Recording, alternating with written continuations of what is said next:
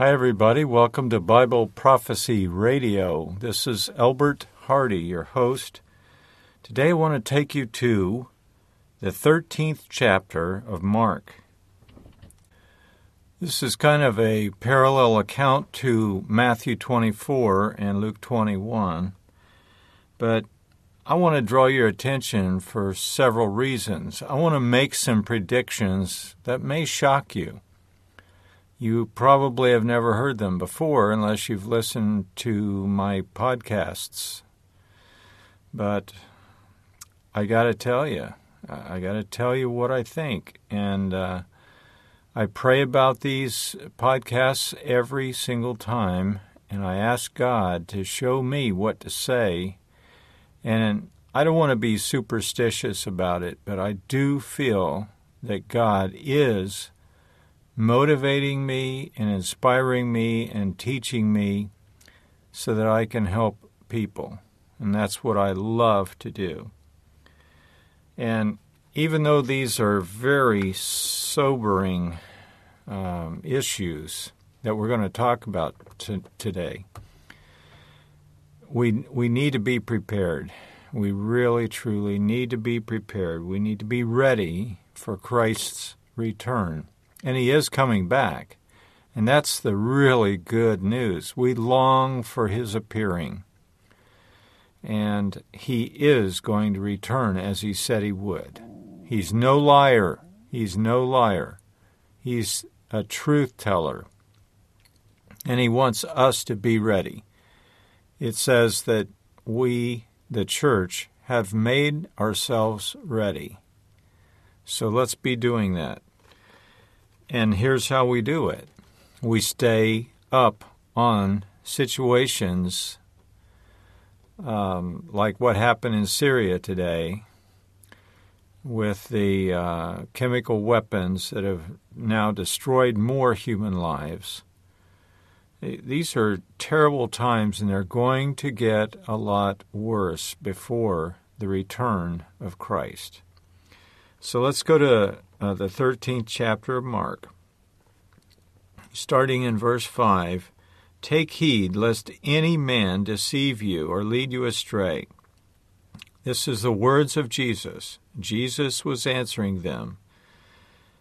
For many, verse 6, shall come in my name, saying, I am Christ, and deceive many. Is that happening? Yes, most certainly is. And when you shall hear of wars and rumors of wars, don't be troubled, for such things must needs be. But the end is not yet. For nation shall rise against nation, and kingdom against kingdom. There shall be earthquakes in divers places, and there shall be famines and troubles. These are all the beginnings of sorrows. But take heed to yourselves, for they shall deliver you up to councils, and in synagogues you shall be beaten. You shall be brought before rulers and kings for my name's sake, and for a testimony against them. And the gospel must first be published among all nations. Well, what is the gospel? I dare say that the church doesn't have a clue what the gospel is. You never hear it. What do you hear? You hear about Jesus dying on the cross for our sins, that he was raised again the third day. And while that's true, that's only the beginning of the story. He's returning as conquering King of Kings to take over the entire world government, a one world government, and this time not in the hands of men, but in the hands of God Himself. He will be here and live among us. Now, that, to me, is the best news anybody could tell me. That's exactly what we need. That's the real good news. That's the real gospel. Now, verse 11. But when they shall lead you and deliver you up, take no thought beforehand what you shall speak, neither premeditate. But whatsoever shall be given you at that time, in that hour, that speak. For it is not you that speak, but the Holy Spirit. Now the brother shall betray the brother to death, and the father the son. And children shall rise up against their parents and cause them to be put to death. That has happened, but not to the frequency I believe he's referring to here. And you shall be hated of all men for my name's sake, but he that shall endure to the end, the same shall be saved. So we must endure through whatever comes our way, and that is not easy. Verse 15 no, verse 14. But when you shall see the abomination of desolation spoken of by Daniel the prophet standing where it doesn't belong, then let them which are in Judea flee to the mountains. Now, where might that be? Um, my guess is on the temple. They've got to build a temple first. Jesus can't come back until then and have prophecy fulfilled. And you hear it all the time. Preachers are deceiving people when they say that he could come back at any minute. No, no, no. He can't come back today. He can't come back tomorrow, next week, or probably next year. Now, am I limiting God? Hardly. He's on a different timetable than we are. And he's doing what he wants when he wants.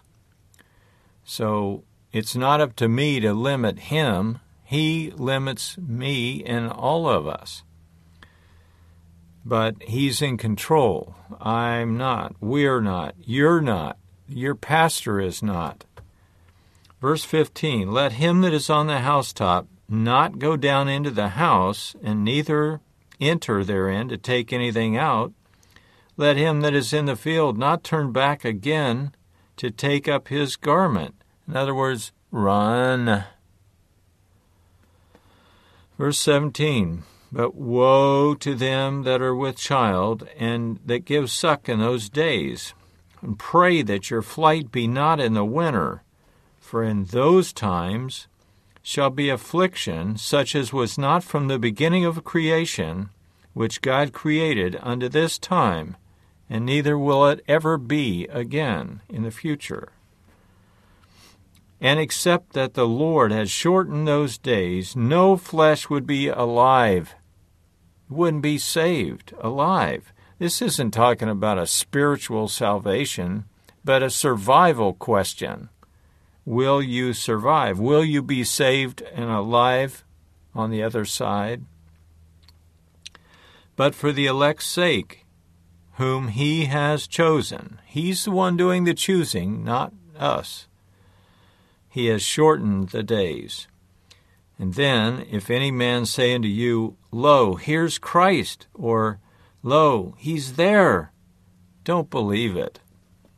For false Christs and false prophets shall arise and show signs and wonders to seduce, if it were possible, even the very elect. But take heed, behold, I have foretold you these things. Why? To prepare us, to get us ready. Verse 24 But in those days, after that tribulation, the sun shall be darkened, and the moon shall not give her light. The stars of heaven shall fall, and the powers that are in heaven shall be shaken. Now, whoa, whoa, whoa, wait a minute. Let's find out what this means. Let's go to Revelation 9 2 and take a look. Let's and I'm referring to verse 24. In those days after that tribulation, the sun shall be darkened. Okay, what's going to darken it? That's crucial. Let's find out. So we go over to the book of Revelation, chapter 9 and verse 2. And here's what it says And he opened the bottomless pit. What's in that pit? Well, we'll find out. And there arose a smoke out of the pit as the smoke of a great furnace. Huh. And the sun and the air were darkened by reason of the smoke of the pit. Okay, so what have we learned? We learned that there's a big, bottomless pit, and it's got something in it that's on fire. And what could that be? Hmm, I wonder. Well, what would make big billows of smoke? Black smoke would darken the skies. That makes sense. It says the sun and the air. This isn't talking about a little cloud. This is talking about the world. It's going to block off the sun. And the air was darkened. Wow. I mean, this is a lot of air. The world turns. You can imagine the oil fields in Saudi Arabia, let's say and in Israel and in Jordan and in uh, Iraq and Iran and and um, Oman and the UAR and all over. That whole Middle Eastern region is full of oil. Oil isn't fossil fuel. Let's get that straight. It's abiotic. It is made by the earth. But you say, well, wait a minute. How does the earth make the oil? If this isn't rotting away dinosaur flesh or vegetation, then what is it? I think that's a good question. And here's the answer the earth is methane core. That methane is getting under more and more pressure all the time as the earth cools the center core becomes more and more pressurized. Under that pressure, it's got to find a way to release that pressure. It forms cracks in the Earth's surface. It's expanding the Earth's uh, molten core, and it's trying to get out. And it's got a long way to go to get to the surface. And when it starts working its way through, it'll hit something like carbon, like a layer of decaying vegetation. Okay, then it'll pick up a carbon molecule. When it hits a body of water buried underground, it picks up a hydrogen molecule. So now you got methane, hydrogen, and carbon. Hydrocarbon, anybody? It's under intense heat and pressure, and it's trying to escape. When all that comes together, it's under such heat and pressure, it fuses into one. When that happens and it cools, you've got oil. That's exactly how it's made. Just, re- just Google abiotic oil and read all about it. Now, let's say we nuke that out. We have a fight. It's like this we have Sunnis in Saudi Arabia and lots of other places, including Turkey and the northern side of the Mediterranean Sea. Those people are going to take over Europe. This is a prediction that I'm making right now. The Muslims are going to take over Europe. And how are they going to do it? By guns and weapons? They don't have to. They're outpopulating them. You know, it's like eight to one. And if a Muslim man has multiple wives and each one of them has eight kids, you can easily see that it won't take long for them to take over Europe. they'll just simply outpopulate it. They don't have to fire a shot. So that's what's happening. That deadly wound in that beast is healed and it's coming back bigger and stronger than ever before. You know, they even have a pay system where they pay their people over the internet. It's not only a religion, it's a government. It's a government. And it is controlled by the people um, that are the imams and stuff like that. Well, now you've got a faction that's Sunni and you got another enemy faction, it's still Muslims, called Shia or the Shiites. The Shiites are kind of old school, hardliners. They're the kind that will chop off a child's hand for stealing a loaf of bread, stuff like that. And um, they don't get along well with the cool, comfortable, rich um, Sunnis. And then you've got people like Erdogan, and I apologize if I've mispronounced that name. He's the the pres, excuse me, the president of Turkey.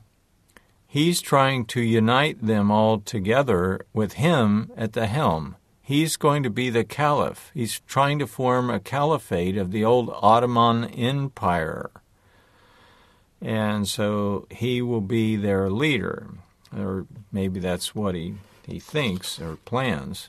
It could be his his son as well, or later on. I don't know. I don't know. But I predict myself, and this is me talking. This isn't. Um, Uh, what I'm saying is based on the Bible, but it doesn't come right out and say that Erdogan will be this guy or that. No. No, no, no, no.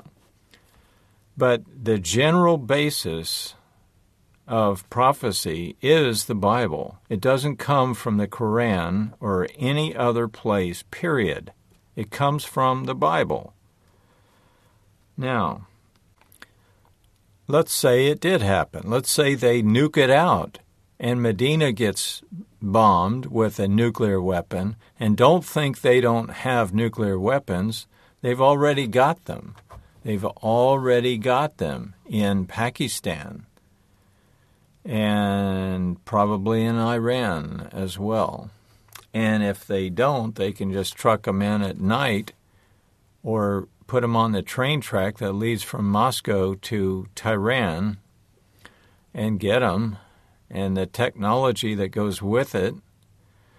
So don't think for a minute that they're not going to acquire nuclear weapons because I predict that they certainly will, and they're going to use them over the oil fields. Take, for example, we've got the Shiites in Tehran or in Iran. We've got next door to them, heading west, is uh, Iraq. And then we've got the Sunnis in Saudi Arabia. That's where they're located. But they're also going to be in the northern and southern sides of the Mediterranean. The top of Africa, that's all Muslims and the the Europeans are going to be outstripped and replaced with Muslims. That's another one of my predictions, based on the Bible. So just imagine what it'd be like if they did nuke it out and these nuclear weapons fall on the oil fields. What's going to happen? Well, we're going to have verse 2 of chapter 9, Revelation.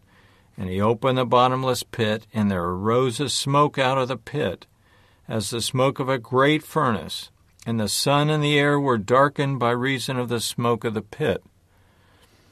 Let's say, you know, uh, we don't we don't do our homework as Americans, and I've said that many times before. The reality is that if uh, we did any geological studies at all, like going to the Brookings Institute and typing in, Where's the oil? we would find that that oil is not buried hardly at all, maybe 25 feet down. Big deal. 25 feet, that's, you know, the top of a telephone pole. Or maybe it's 100 feet down. That's the distance between two telephone poles.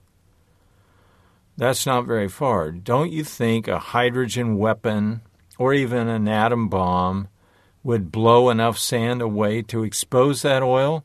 Do you know that some uh, in some areas it's on top of the ground already? It's exposed to the air. The oil is gurgling and burgling up from the ground, forming pools of oil. If that gets set on fire, it is a bottomless pit because the earth keeps making it and spewing it upwards, trying to relieve that pressure I spoke of earlier. If it gets set on fire, there's no putting it out.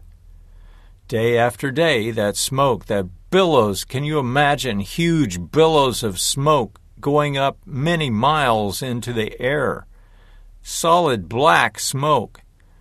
It's going to cover the earth and cover the sun and fill the air with unbreathability. You can't breathe that smoke and live. So that's really pretty scary and ugly.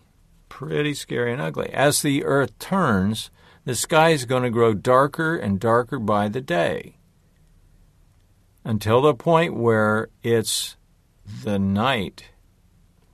It looks like night. I want to take you to another scripture. This one's in John.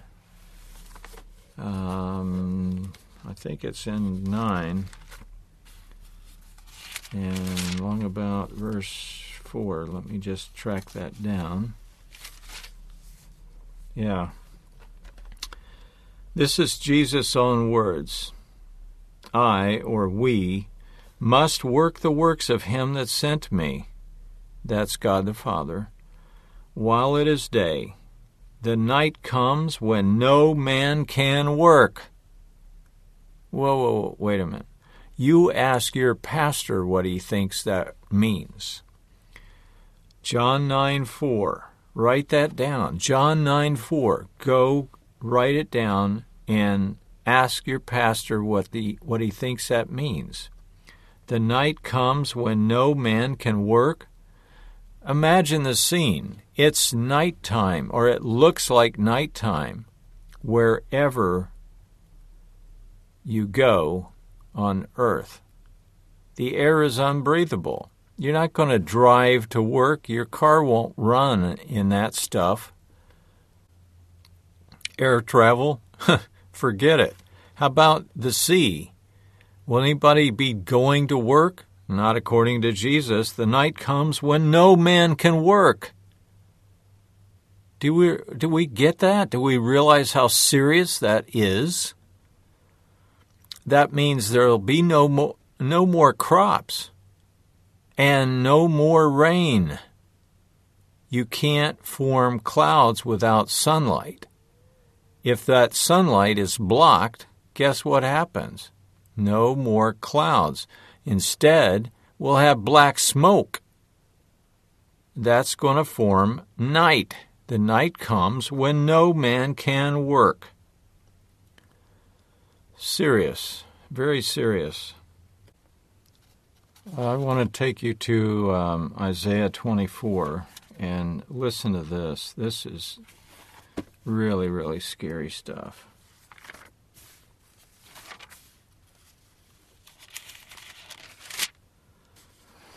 Behold, the Lord makes the earth empty. What does that mean? No more life. Scary stuff. And makes it waste. He turns it upside down. Whoa. And scatters abroad the inhabitants thereof. And it shall be as with the people, so with the priest, as with the servant, so with his master you see, it levels the playing field for everybody. We're all in the same boat, whether you're rich, whether you're poor. As with the maid, so with her mistress. As with the buyer, so with the seller. As with the lender, so with the borrower. As of the, or as with the taker of usury, so with the giver of usury to him. The land shall be utterly emptied and utterly spoiled. The Lord has spoken this word. Verse 3, I mean, uh, verse 4 the earth mourns and fades away, the world languishes and fades away. The haughty people of the earth now languish. What does that mean? Well, it means they're panicked, they're worried, they're scared, they're starving.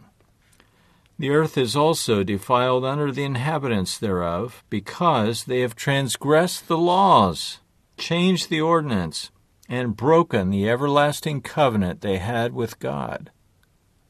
And I added that last part that they had with God.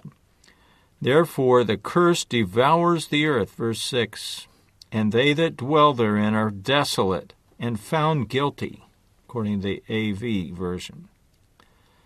Therefore, the inhabitants of the earth are burned. Huh. And few men left.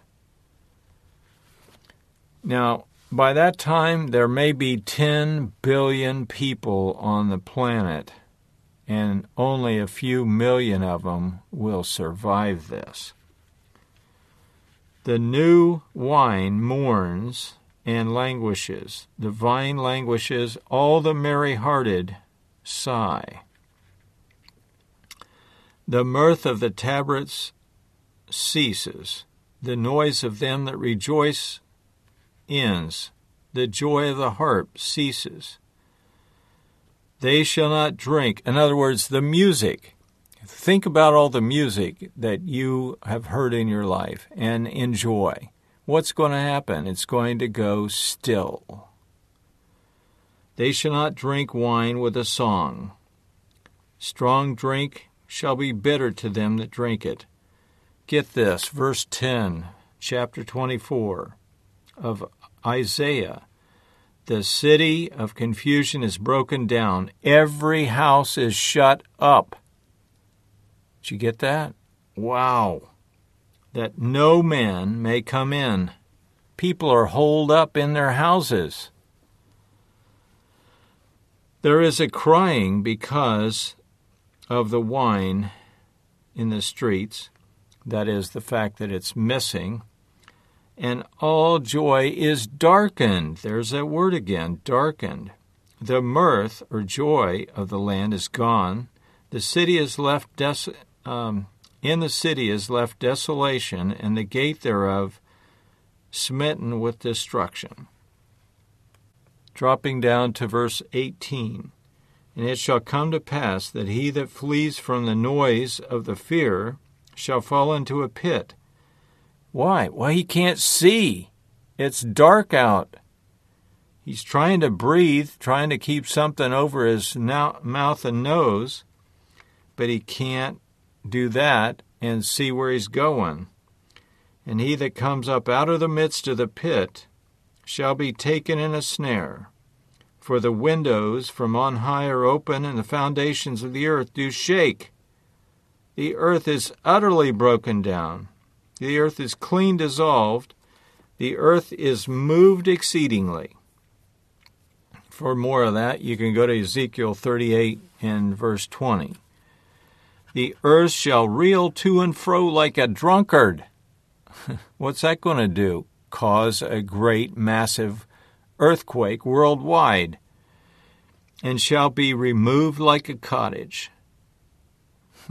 well, it's going to tear down every wall. Every wall, the walls of my house and yours. The transgression thereof shall be heavy upon it. It shall fall and not rise again, at least not like it was. And it shall come to pass in that day that the Lord shall punish the host of the high ones that are on high, and the kings of the earth upon the earth. And they shall be gathered together like the tares of the field. Hmm. As prisoners are gathered in the pit, and shall be shut up in prison, and after many days revisited. Then the moon shall be confounded, and the sun ashamed, when the Lord of hosts shall reign in Mount Zion and in Jerusalem before his ancients gloriously. So, yes, the earth will be devastated, but the saints will be resurrected and join Jesus in cleaning up the mess and making the world beautiful again. For more of that, we go to chapter 35.